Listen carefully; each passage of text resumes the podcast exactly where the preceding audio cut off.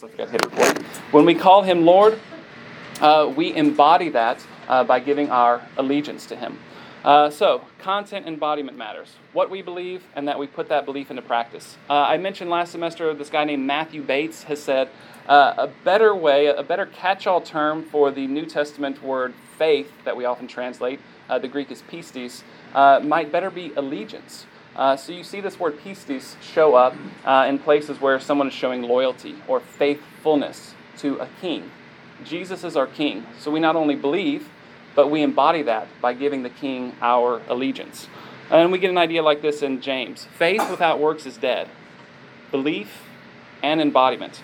So when we open up uh, and, and confess the creed, this very first word uh, positions us not only to say something about the content, kind of intellectual assent, but also uh, the embodiment. We are to confess this not only with our mouths, but with our lives as well. So that's maybe the big takeaway. We're confessing this not only with our mouths, but with our lives as well. Um, Matt, Lauren, anything you would you would add we, to this? The, one of the last things you said really struck my attention. Um, you said that the, the Greek term that we usually translate as believe is the word that we would also translate maybe in another context as allegiance. Mm-hmm. And that's interesting to me because sometimes I think we, we trans we, when we understand belief, we understand that in a very rationalistic way, mm-hmm. as in terms of whether we believe a fact or not.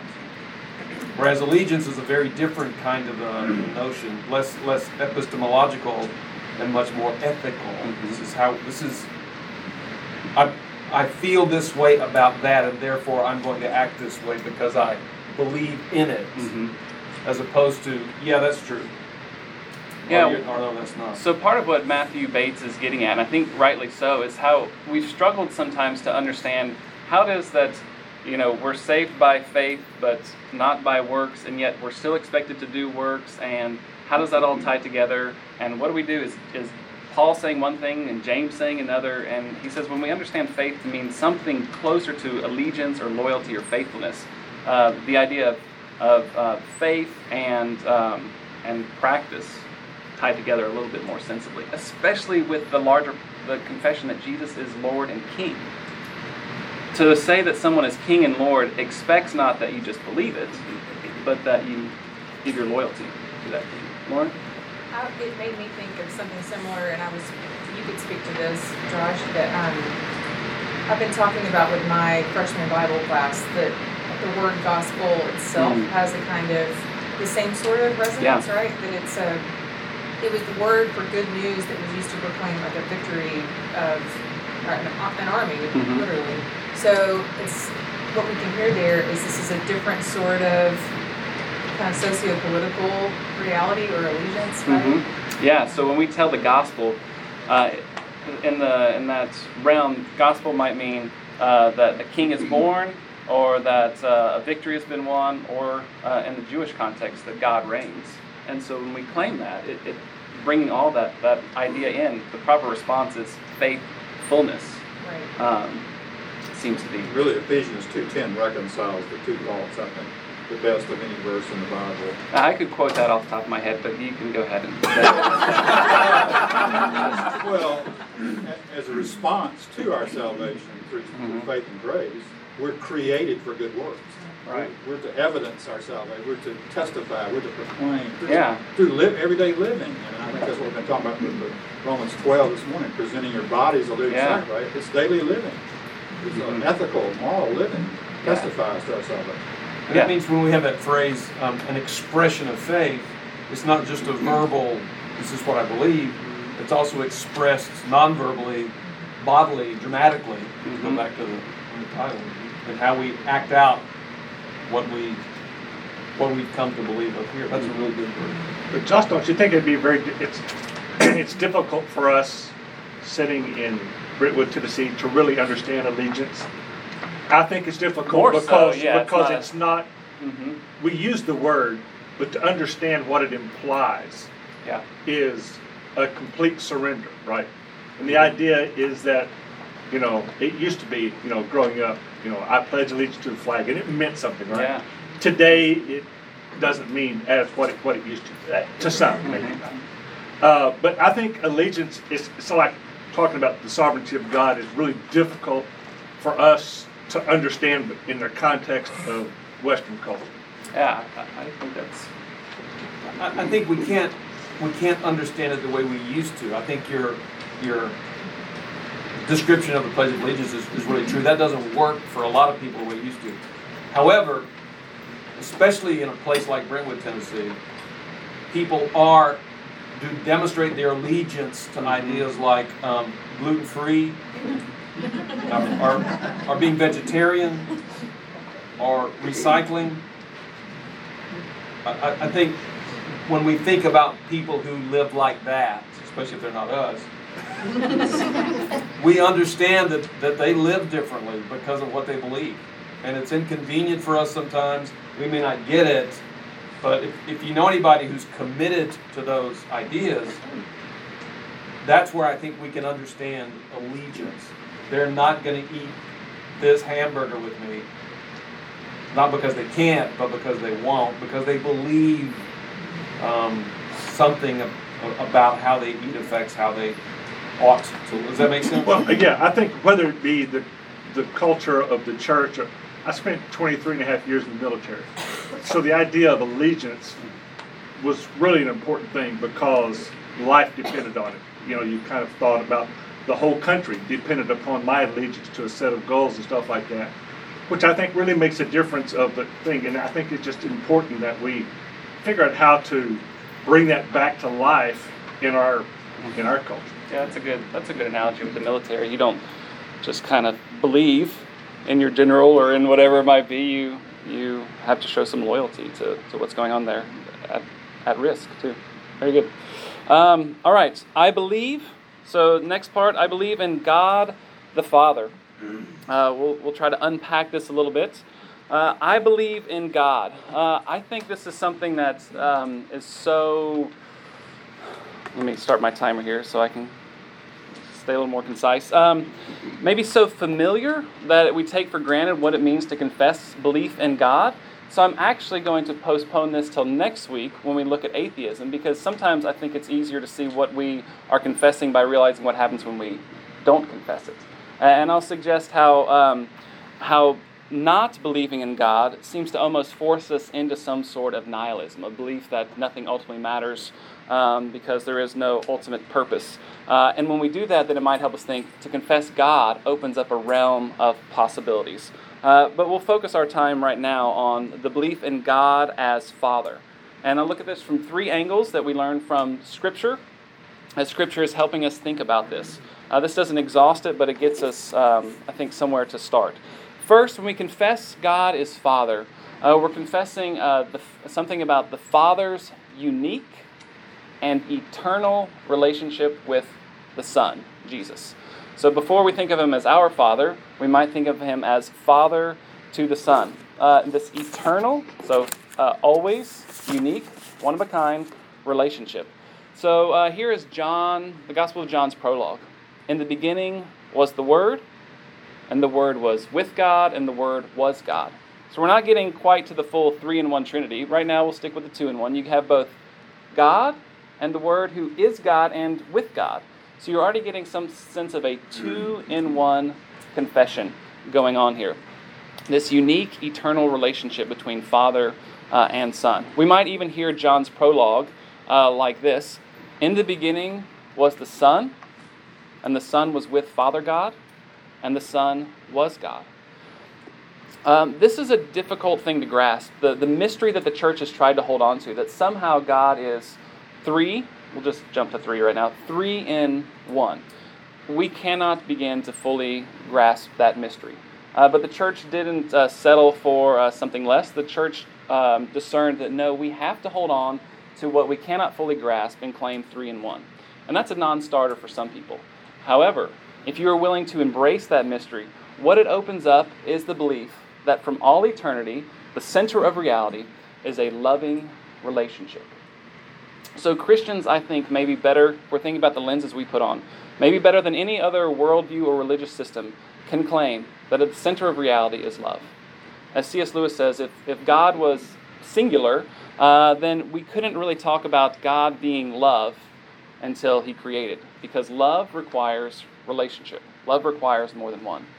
Christians have to bite a certain bullet of saying, this is hard to understand. But when we do, we can confess what I think many of us recognize, that love is central uh, to reality, that love is something real and good and not tangential or illusory.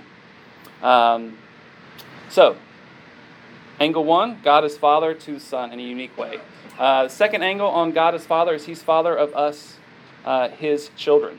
Because of what Jesus has done, we might be adopted.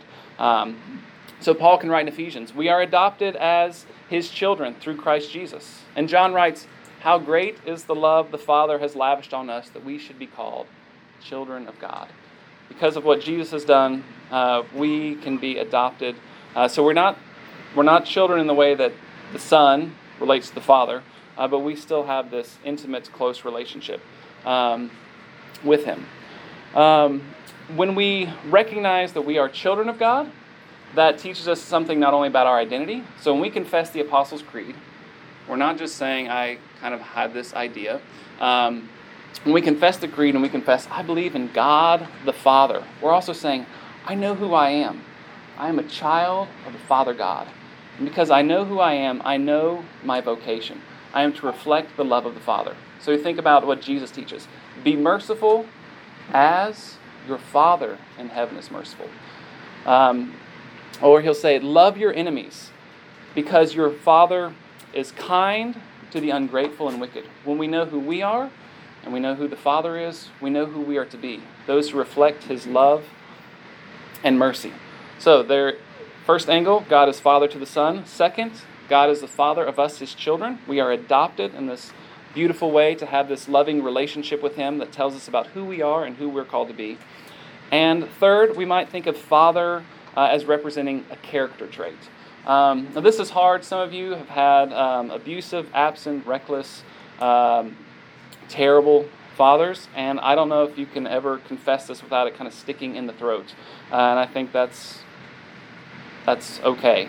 Um, uh, even Jesus seems to recognize this sometimes when he says things like, um, uh, "Your fathers, uh, though being evil, might do this. How much more will your heavenly Father?" So while Father is meant to be a good characteristic, a good character trait, sometimes it's not, and even Jesus recognizes that. Um, but this Father, uh, when we think about him as revealed in Scripture, we might think of the prodigal son uh, parable. And the Father sees the son coming at a distance. He's not just waiting there with arms folded, surprised, uh, or whatever. He is looking and longing to be reunited uh, with his son. Or Paul teaches us that we can cry out, Abba, Father. And Abba might have something more of a... Um, a little bit more informal, maybe dad, um, and that special relationship we can have with him because of what Jesus has done.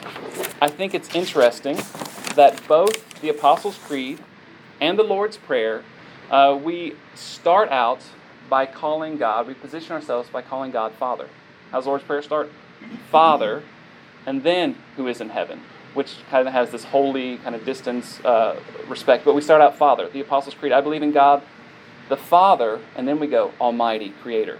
And I think that both of these teach us that we have, um, there's no one one way that we relate to God. It's it's too too complex for that. But our initial kind of default position with God is as children, and he is our Father.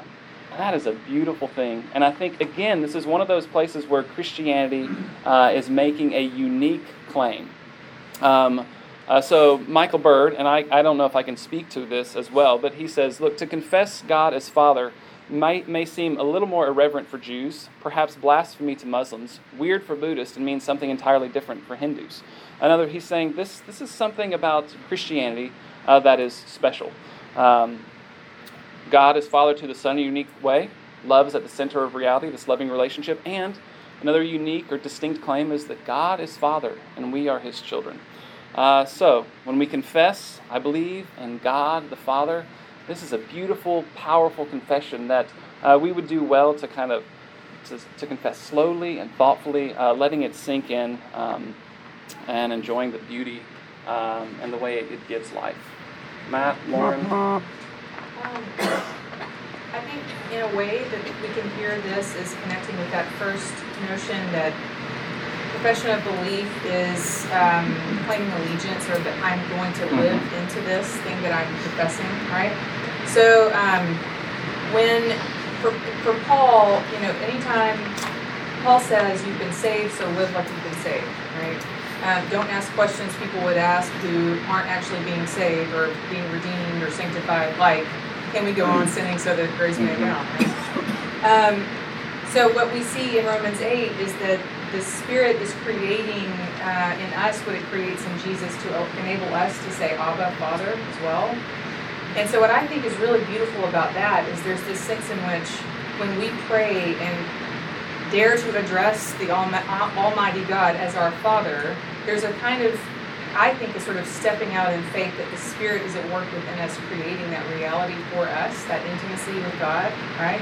That we dare call Him Abba rather than just the one whose name we cannot utter, right? Mm-hmm. So I think there's a kind of, uh, I, I think we we hear this kind of language and we get so used to it that we don't realize how uh, remarkable it is that we actually have this intimacy with God. Mm-hmm. And awesome. It also speaks to what we talked about a lot last semester, which is that the whole point of creation was for us to move towards this sort of intimacy with God that will eventually be what, you know, our destiny is to be in full union with God, to be fully part of the life of God. Right? So. Uh, this is a different tack that overlaps a little bit with Josh's sermon today, if you've already heard that or if you're going to hear it. I'm thinking about how this would have, have been heard within Paul's culture and the culture of the next several centuries that eventually mm-hmm. expressed the creed this way, that in the in the Roman world, um, the father, it was an extraordinarily patriarchal society, and the father uh, was the dominant person in the family. All children were literally the property of the father. The father had right of life and death over his children, um, which is a scary thing. But I think part of what Josh points out is that, that our Father, mm-hmm. what would have been noticeable to Paul's audience, is marked by his mercy and his, his desire for relationship with us, mm-hmm. rather than by his power over us, which he also has, but which he would prefer not to express mm-hmm. negatively by destroying us, but positively by forgiving us. And the second thing that I think was really important for Paul's audience, um, the Nashville Shakespeare Festival just put on a play called Julius Caesar. And not to give you a long history lesson, but when Caesar was murdered, civil war broke out, so to speak, between um, a coalition led by Octavian and Mark Antony. Octavian was not Caesar's son biologically, but he had been adopted by Caesar as his son and heir. And in Roman, in the Roman world, that adoption was every bit as powerful, if not more powerful, than biology. It, it was understood to be a mark of deep honor, and it brought with it deep obligations um, out of respect for that honor. And so while in our culture, I think sometimes we struggle with making sure adopted people feel like they are, they do belong, in Roman culture it was almost the opposite, which is there's no question that those we've adopted belong to our family, because it's not just an accident of birth, it's a deliberate, intentional elevation to status within the family. Does that make sense? And I think if, if we look at that notion of God the Father that way, that he chose us the way Caesar chose Octavian, so to speak, the way Roman patriarchs deliberately chose individuals to bring them into his family, I think that also changes the valence um, when we repeat that line of the creed that way. It's, it's, it's unique and powerful in the nature of the relationship, but it's powerful like the Romans understood adoption. Yeah, that's really good. Yeah. Yeah.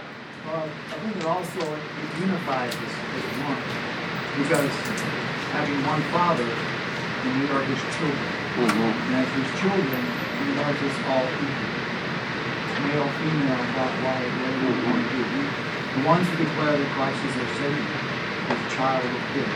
now and forever. Yeah. And to have that grasp that I am a child of God now and forever, it's to accept what He needs me to do as an example of Him and others. That unity as a family. Yeah. Yeah, you, you cannot... Uh, you, if you claim to be a child of God and you have the same father, uh, then you can't play the game of um, I'm better than you because of ethnicity or socioeconomic status or whatever it might be. It, it's the, uh, going back to Ephesians, it's, it breaks down the barriers. Uh, Jew, Gentile. I mean, that was the big one then. And we have our own barriers now. But if we're all children of God, then those barriers are no longer, we should no longer keep holding those up and seek to bring those down in our community, at the very least, in our Christian community, and perhaps broader. Yeah. So, um, jumping back into the culture in which this was written, there's a sense of, um, written and then reflected upon the really Jewish culture about his father and what that means. What I'm wondering is, you know, the Apostles' Creed were written today, and the prevailing culture of today was as influential on the creed as the culture to which it refers. So how might uh, I believe in God the Mother be impactful in our understanding of God in a similar way as it was referring to God's Father? Yeah, that's... Um... I'm awaiting the lightning. no, no. I don't know that it's irreverent. I think that there is, I, obviously God's not male because God's not material. Um, and I prefer to stick with the father-son language because it is rooted in Scripture. Jesus was obviously male. Um, we've been taught that. We've inherited that. It kind of keeps us in line with what's in, you know, line with our ancestors. Uh, in the faith. Uh, that's part of the reason I prefer that language. Um, but I don't know, I mean, there's certainly motherly images of God in, in Scripture uh, that act as a counterbalance to all this, uh, so that we don't think in entirely masculine terms. Um, so I think I'm not, I don't want to give up the traditional language be, for the reasons I said. It ties us into Scripture, it ties us into um, the Christians who've gone before us. Uh, but I, I wouldn't want to go to the other end and be like, God must be male, and we can't think of God in any sort of feminine terms, because Scripture presents it that way. Oh, Lauren, you, you probably, in your I've theological never work... About this at all. uh, I appreciate that you raised the question for this, because it comes up, it actually is a concern that comes up for a lot of people who are not sure what they think of Christianity. Like, mm-hmm. Is it kind of a male-centric religion, right? And in many respects, yes, it is, and it has been.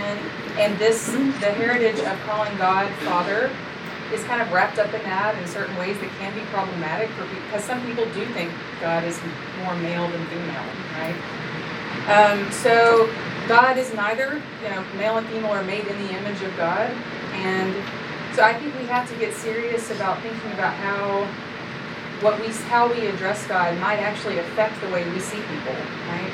Do do we think that men are able to reflect God more, you know, in some sort of more efficient way than women can? Um, but I also agree with Josh that um, there's this, we when we see the scriptural moorings of this language, it's really important not to throw the baby out with the bathwater here, right? That what the way Jesus was addressing who he called the Father, that meant something in his context that's actually really redemptive, and that for for people who then were able to call God Father as well, to call God Abba Father. And so, and for so long, world history has been a patriarchal, it's been dominated by patriarchal relations. So it's like Matt pointed out, that the Father was the the one who was sort of Lord of the household, right? So it's such a modern convention that we can even ask this question. It's even a, and so I think what I, you know, when people who wrestle with it, I say, I think one of the one of the best things we can see here is the way that the the bad stuff that comes along with father, with patriarchy, with all the kind of icky stuff there, is actually turned on its head in the way God is Father, right? And the way Jesus embodies masculinity is he's a vulnerable person, right? He loves people. He is um, doesn't play the, the kind of what we might call toxic masculinity role. And so I think we could see this as redeeming even what these kind of relations mean as well. So I I think it's important for us to call God Father, but to, to see it in this kind of full light of all the different, the ways it can be misused and the way that God as Father redefines fatherhood in a way that redeems it, that allows for this wider range of possibilities for what, what it needs to be male even. You know what I'm saying? Mm-hmm. Um, several comments. Okay, so Chris. Well, yeah, I just want to follow up. Uh, I, I was thinking of it not, not as uh, maybe throwing the baby out with the bathwater, um, but expanding the view uh, of, of the creed itself yeah. uh, to to include that from a perspective of uh, being able to embrace uh, God uh, in the virtues of the feminine. Yeah. Also, uh, to address what I think God the Father addresses with some people, and that triggers some people to some negative things about their own father, um, which can be a pathway toward redemption. Uh, doing the same thing uh, with the feminine may trigger some things with people about right. their not good relationship with their mother and poor views of women, and to be a possible pathway to redemption in, in that regard as well. Yeah, I think we can think of God as, as parent, right? And and yeah, we have these really beautiful images in Scripture of God longing to gather Israel right under my wings as a mother hen would, or how can I forget you? I can't forget you any more than a nursing woman can forget her child who's crying, right? So that's those are some really beautiful images that show that there is this kind of maternal sensibility in God as well as paternal, mm-hmm. right? Um, and so to reduce God to only what we think of, what we like, the way we hear Father as a human father, is is reductive, and it does it cuts off the possibility of seeing. No, there's this. this full expression of parenthood here, that, and bigger than that too, right? It's not just even a, a human parent. So, yeah. And this brings us back to the idea that when we make these confessions, we are letting Scripture define it. So when we confess God as Father, we're not thinking, what does Father mean today? Or we're thinking, what does Father mean in Scripture? It means his relationship with the Son, our adopted relationship with him, his mercy and his, um, yeah, his kindness. Yeah. Maybe, yeah, two more, and then we'll, yeah, go for it. Yeah, so, and this may be all the same answers, but one of the things, like, I was thinking about was something that Lauren said last semester, and she was talking about when Eve was created, it was in, it was to replicate the image of oneness, mm-hmm. right? So you have a partner uh, that, that is essentially the image of oneness similar to the Trinity that we're talking about. And so it just seems very counterintuitive of a Trinity that is like oneness and equal mm-hmm. to establish hierarchy. And so I guess the question is like, what is the point of the what are they what were they trying to communicate with hierarchy in the first place?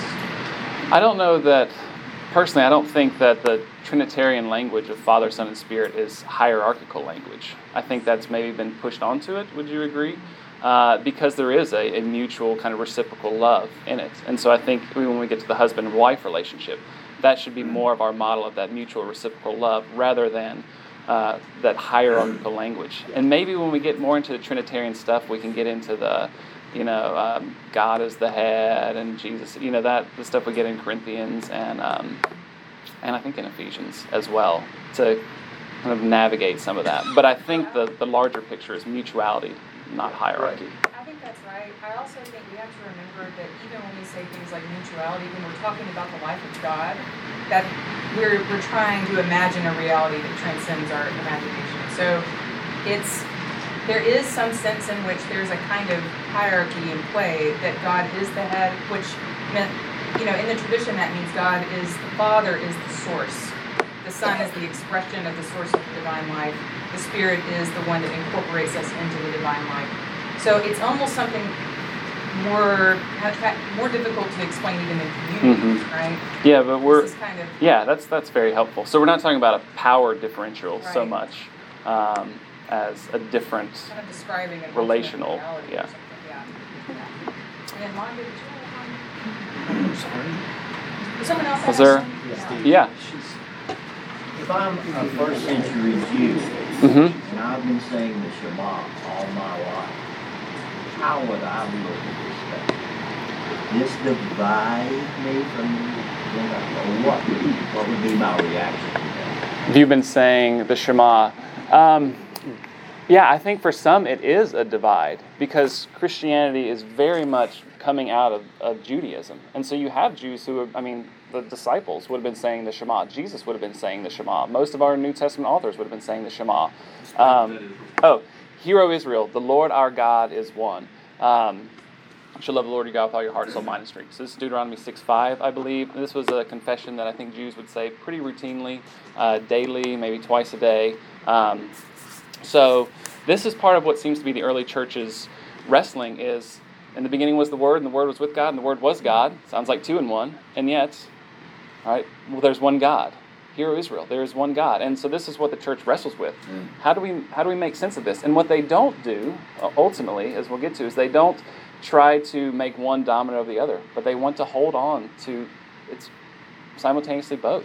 So you see the New Testament authors, they don't they haven't landed on the Trinity language, but Trinity is assumed throughout. Um, so yeah, it's it's a it's a real struggle, I think.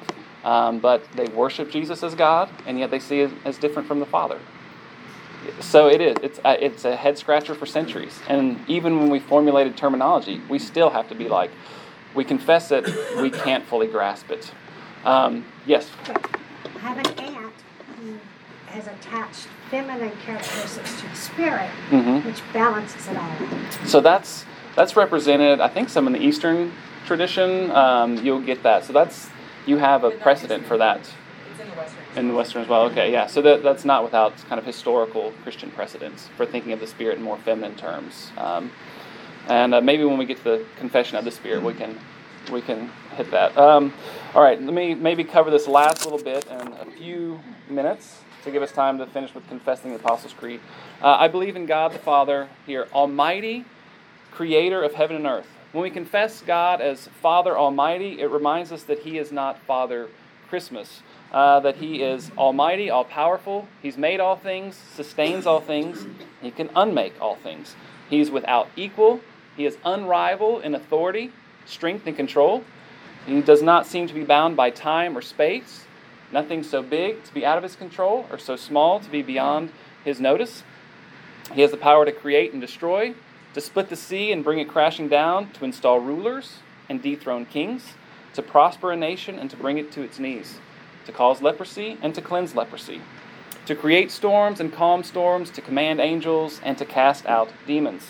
He can harden hearts and soften hearts, defeat death and resurrect the righteous. He can overcome sin, and He can make the broken whole. This is God Almighty, and we would do well to have a proper, the biblical language is fear, which is something like reverence for Him. Is there anything He can't do? It would seem that He cannot go against His nature. God cannot do evil because God is good. And perhaps, as C S Lewis says, maybe God can't do the intrinsically impossible, make a square circle, make a four-sided triangle, make a rock so big that He can't pick it up. Uh, as C S Lewis says, nonsense is still nonsense, even if you put, can God do it, uh, in front of it. Um, he is Creator. He has created everything. He is the only unmade thing. All things depend on God. God doesn't depend. He exists of His own. He is, I'll maybe finish here, Um, he is both transcendent and immanent, so that's kind of fun terms, which means in some ways He is distinct from His creation, and yet He is still present in His creation. Uh, so Christianity holds this kind of both-and. He is not wrapped up where all creation is a full expression of God, uh, but nor is He, as some versions of deism might be, where He is completely hands-off. He is both transcendent and immanent, and we can maybe unpack that some more next week as we get into things like Uh, pantheism and deism. Um, I think we have maybe two minutes for y'all, and then Lauren, if you'll lead us in the Apostles' Creed after that. it's not worth it. If you only has two minutes, it's not worth it.